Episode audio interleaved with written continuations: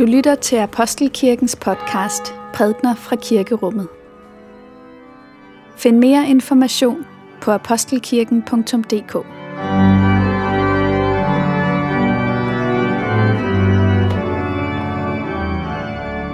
Godmorgen og velkommen til gudstjeneste. Særlig velkommen til pilot og tiger og giraf og sommerfugl og mus og øh, prinsesser og øh, Kasper, der står dernede og vist nok repræsenterer en mørk max her i kirkerummet. Det er jo fast lavn i dag. Og øh, øh, der kommer til at være et særligt program for børnene øh, undervejs. Og vi skal høre beretningen om, hvordan Jesus er på vej op mod Jerusalem. Det er jo det, fastelavn betyder. Vi er ved at forberede os til den store påskehøjtid. Og vi følges med ham, og på vejen i dag, der møder han en, øh, en blind mand, som han helbreder. Det er den beretning, som vi skal samle tankerne om i dag under temaet modstand og hengivelse. Men lad os nu blive øh, stille i vores sind og tanker, mens vi lytter til bedeslagene og forbereder os til Guds tjenesten. Vi skal læse fra øh, 1. Korintherbrev kapitel 13. Lad os takke for Guds ord. For Guds ord i skriften, for Guds ord i blandt os, for Guds ord inde i os, takker vi dig, Gud. Om jeg så taler med menneskers og engles tunger, men ikke har kærlighed, er jeg et rungende malm og en klingende bjælle. Og om jeg så har profetisk gave og kender alle hemmeligheder og ejer alt kundskab og har alt tro, så jeg kan flytte bjerge, men ikke har kærlighed, er jeg intet. Om jeg så uddeler alt, hvad jeg ejer, og giver mit læme hen til at brændes, men ikke har kærlighed, gavner det mig intet. Kærligheden er tålmodig. Kærligheden er mild. Den misunder ikke. Kærligheden praler ikke. Biler sig ikke noget ind. Den gør intet usømmeligt. Søger ikke sit eget. Hisser sig ikke op. Bærer ikke nag. Den finder ikke sin glæde i uretten, men glæder sig ved sandheden. Den tåler alt, tror alt, håber alt, udholder alt. Kærligheden hører aldrig op. Profetiske gaver, de skal forgå. Tungetale, den skal forstumme. Og kundskab, den skal forgå. For vi erkender stykkevis, og vi profeterer stykkevis. Men når det fuldkommende kommer, skal det stykkevise forgå. Da jeg var barn, talte jeg som et barn. Forstod jeg som et barn. Tænkte jeg som et barn. Men da jeg blev voksen, aflagde jeg det barnlige. Endnu ser vi i et spejl i en gåde, men der skal vi se ansigt til ansigt. Nu erkender jeg stykkevis, men der skal jeg kende fuldt ud, ligesom jeg selv er kendt fuldt ud. Så bliver der tro, håb, kærlighed, disse tre, men størst af dem er kærligheden. Amen. Vi skal læse fra Lukas kapitel 18. Jesus tog de tolv til side og sagde til dem, Se, vi går op til Jerusalem, og alt det, som er skrevet ved profeterne om menneskesønnen, skal opfyldes. Han skal overgives til hedningerne, og de skal håne ham, mishandle ham og spytte på ham. De skal piske ham og slå ham ihjel, og på den tredje dag skal han opstå. Men de fattede ikke noget af dette. Det var skjulte ord for dem, og de forstod ikke det, som blev sagt. Da Jesus nærmede sig Jericho, sad der en blind mand ved vejen og tikkede. Han hørte, at en skare kom forbi og spurgte, hvad der var på færre. De fortalte ham, det er Jesus fra Nazareth, som kommer forbi. Da råbte han, Jesus, Davids søn, forbarm dig over mig. De, som gik foran, truede af ham for at få ham til at tige stille, men han råbte bare endnu højere, Davids søn, forbarm dig over mig. Og Jesus stod stille og befalede, at manden skulle føres hen til ham. Hvad vil du have, at jeg skal gøre for dig? Han svarede, Herre, at jeg må kunne se. Og Jesus sagde til ham, Bliv seende, din tro har frelst dig. Straks kunne han se, og han fulgte ham og priste Gud, og hele folket så det og lovpriste Gud. Amen. Lad os bede. Må min munds ord og vores hjerters tanker være dig til behag, Gud. Amen. Når man som manden i dagens tekst er blind, er der en hel del, man er afskåret fra. Man har ikke den umiddelbare visuelle sansning af omverdenen. Man kan ikke se folk ind i øjnene. Man kan ikke fornemme, at de ser på en. Og i den forstand er man på en måde øh, indelukket. Man er nødt til at gå en hel del omveje omkring det øvrige sanseapparat, for ligesom at få en fornemmelse af sine omgivelser. Og i en anden forstand, så er det sådan, at blinde mennesker, netop fordi de er afskåret fra den her umiddelbare visuelle adgang til omgivelserne, ofte kan læse deres omgivelser på en særlig måde. Hver mandag formiddag samles vi, som nogle af jer ved, til en, en times øh, drøftelse af den kommende søndags tekst, hvor vi læser evangelielæsningen og har forskellige perspektiver på dem. Det plejer at være meget inspirerende. Og i søndags var der en, der fortalte følgende historie. Hun var som ung journalist på Øh, TV2 kommet ud på vist nok sin allerførste øh, reportageopgave. Hun skulle ud, og så skulle hun lave et interview med ham, der var formand for Dansk Blindesamfund. Så hun sidder der i bilen med en erfaren øh, fotograf ved sin side og sidder indvendig af nervøsitet. Man er så op.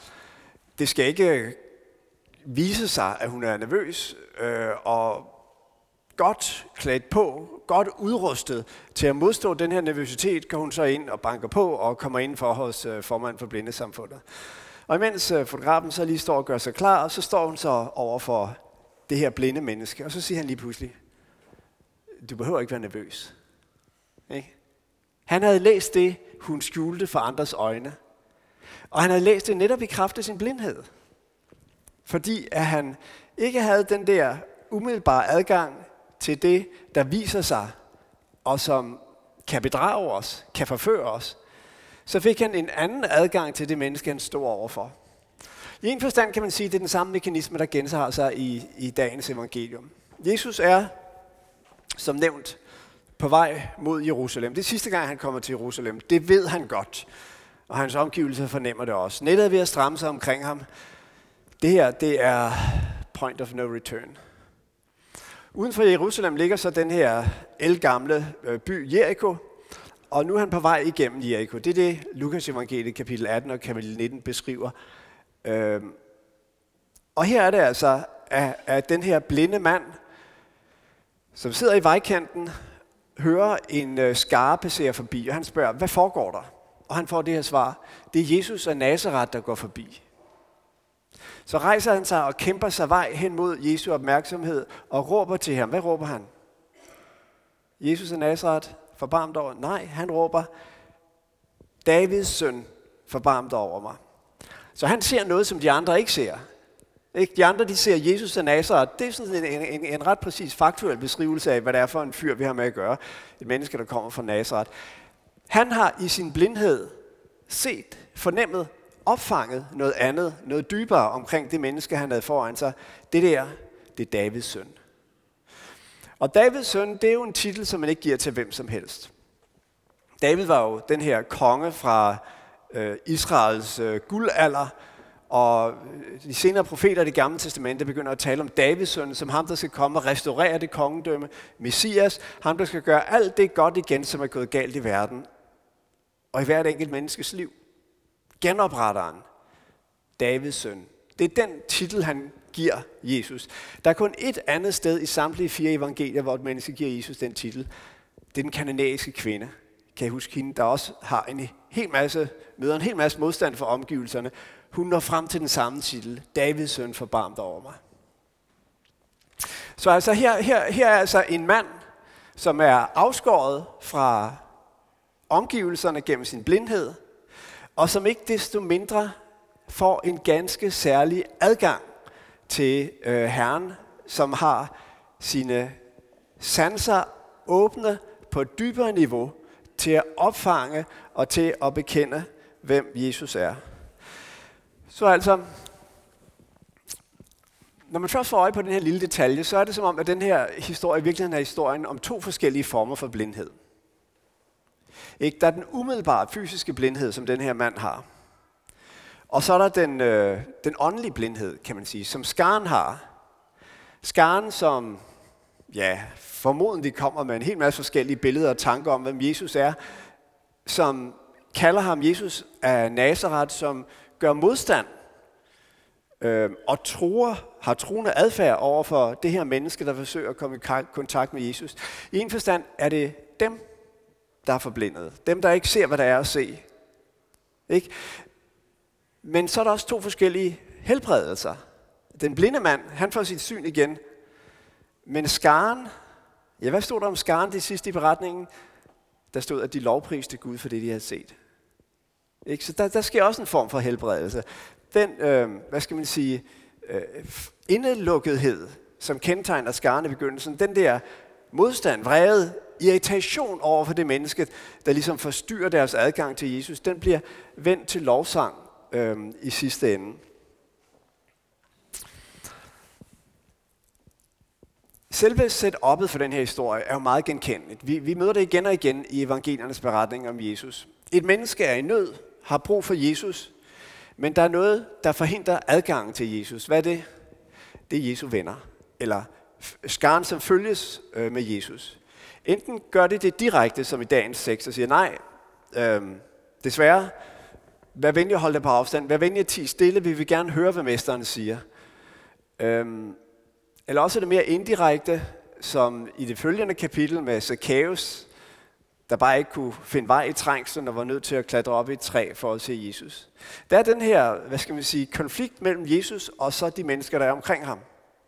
Mellem Kristus og hans kirke. Og i en forstand, så er det en indbygget konflikt. Den består den dag i dag. Skaren er på den ene side set dem, der formidler kontakt, og samtidig også dem, der hele tiden risikerer at, at hindre, at mennesker møder Kristus. Når vi indleder vores gudstjeneste her i Apostelkirken, så har vi en, øh, et liturgisk led, der hedder Kyria. Kyria i læseren. Det er jo græsk og betyder herre forbarm dig. Det der ord eleison, forbarm dig, det er taget fra dagens tekst. Det er ordret det, der står i den græske tekst, at den blinde mand siger til Jesus. Han siger, eleison, forbarm dig over mig. Og dermed sætter vi os jo på den blinde mands plads, når vi indleder vores gudstjeneste med at synge sammen, kyr i. Så siger vi, ja, jeg er blind, jeg har brug for, at du helbreder mig. Jeg er forført. Vil du, vil du vække mig op igen? Jeg, har, jeg er i fængsel, sæt mig fri. Øhm, det er jo sådan set den situation, vi stiller os selv i, når vi synger til indledning på gudstjenesten, Kyr jeg i læseren.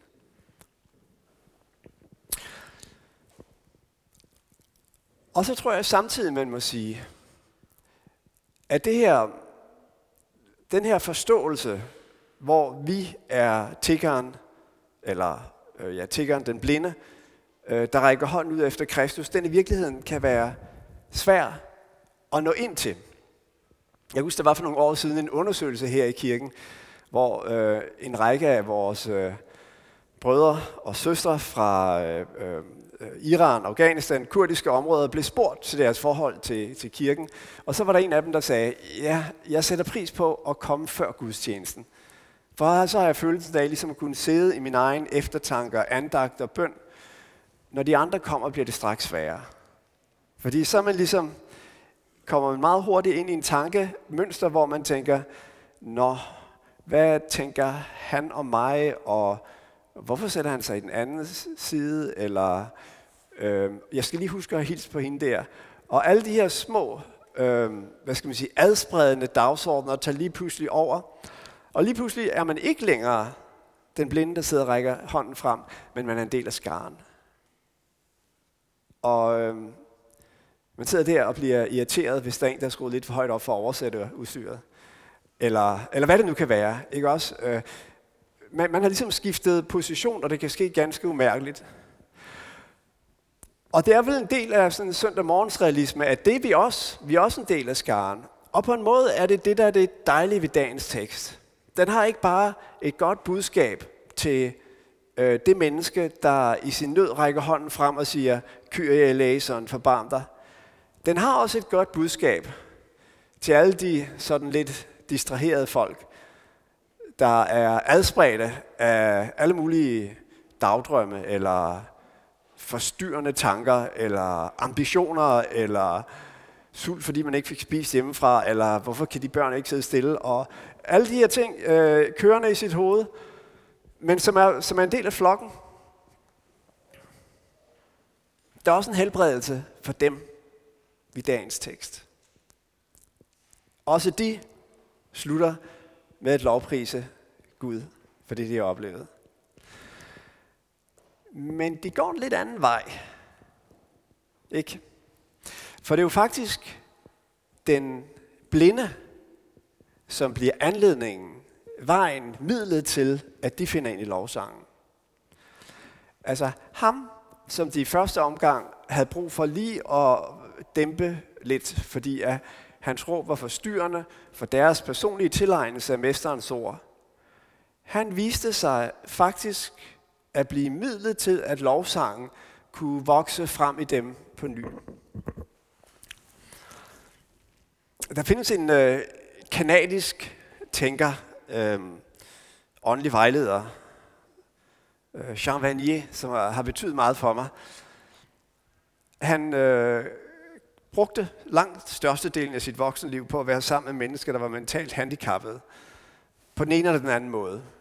Som ikke havde noget sprog. Og, og, øhm, og, og var den opfattelse, at vi i mødet med sådanne mennesker øh, kan få en særlig velsignelse.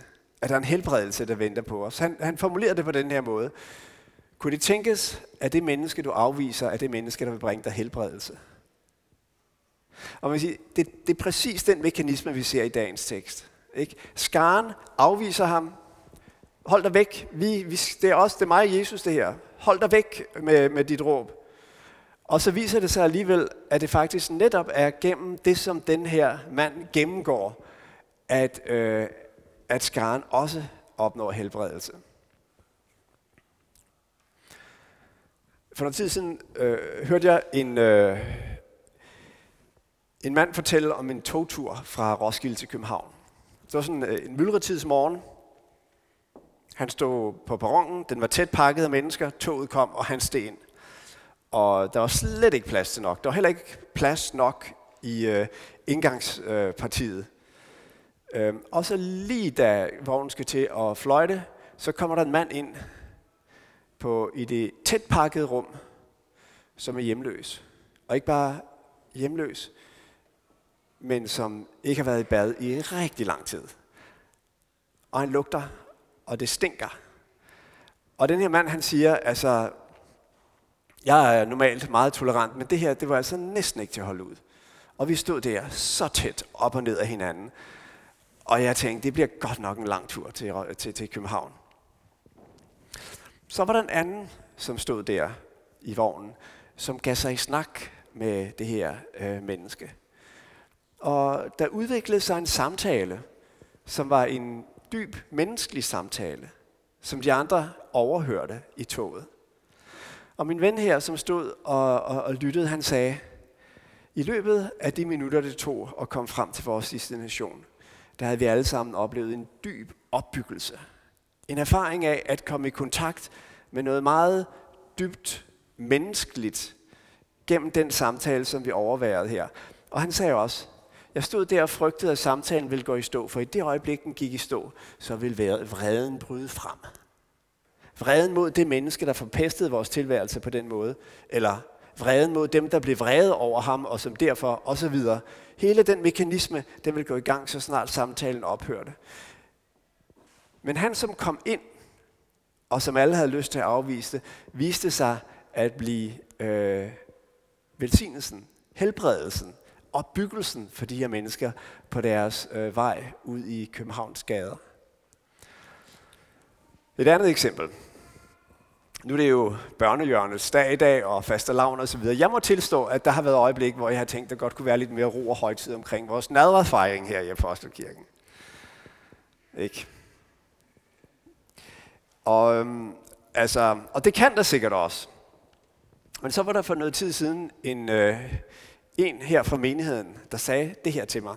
Han sagde, for mig er det mere og mere blevet sådan, at højdepunktet ved gudstjenestefejringen, det er det øjeblik, hvor nadverfejringen begynder.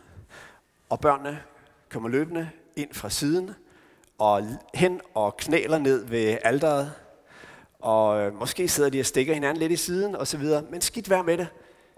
De har den her følelse af, at øh, det er helt naturligt for mig, jeg er velkommen her, jeg hører til her.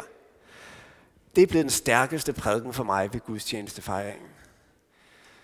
Ikke igen samme mekanisme. Kunne det tænkes, at den du afviser er den, der vil bringe dig lægedom? At det menneske, som vi måske umiddelbart møder med modstand, i virkeligheden er den gave, Gud har givet os, hvorved han vil åbne os over for hinanden og over for sig selv. Kristus han kom til verden for at forsone Gud og mennesker. For at skaberen og skabningen på ny skulle komme i kontakt og blive forenet. Og for mange af os, så får vi adgang til den dybe forsoningens hemmelighed, til det der evangelium, gennem mødet med et sårbart menneske på vores vej. Et menneske, som vi måske i første omgang har lyst til at tro som folkeskaren og holde udenfor, fordi det er et forstyrrende element, men som viser sig at bringe en velsignelse og en lægedom ind i vores liv, som vi ikke ellers kunne have erhvervet os. Det er en del af dagens tekst. Det er både et evangelium til den blinde, som i sin afmagt rækker hånden ud, og så er det et evangelium til den adspredte, distraherede, som er en del af flokken, og som ikke desto mindre også har brug for, at alle de bekymrende, ambitiøse, dagdrømmende tanker bliver stillet, og vi får lov til at tage del i lovsangen til Gud. Lov og tak og evig ære være dig, vor Gud, Fader, Søn og Helligånd. Du som var og er og bliver en sand treenig Gud, højlovet fra første begyndelse, nu og i al evighed. Amen.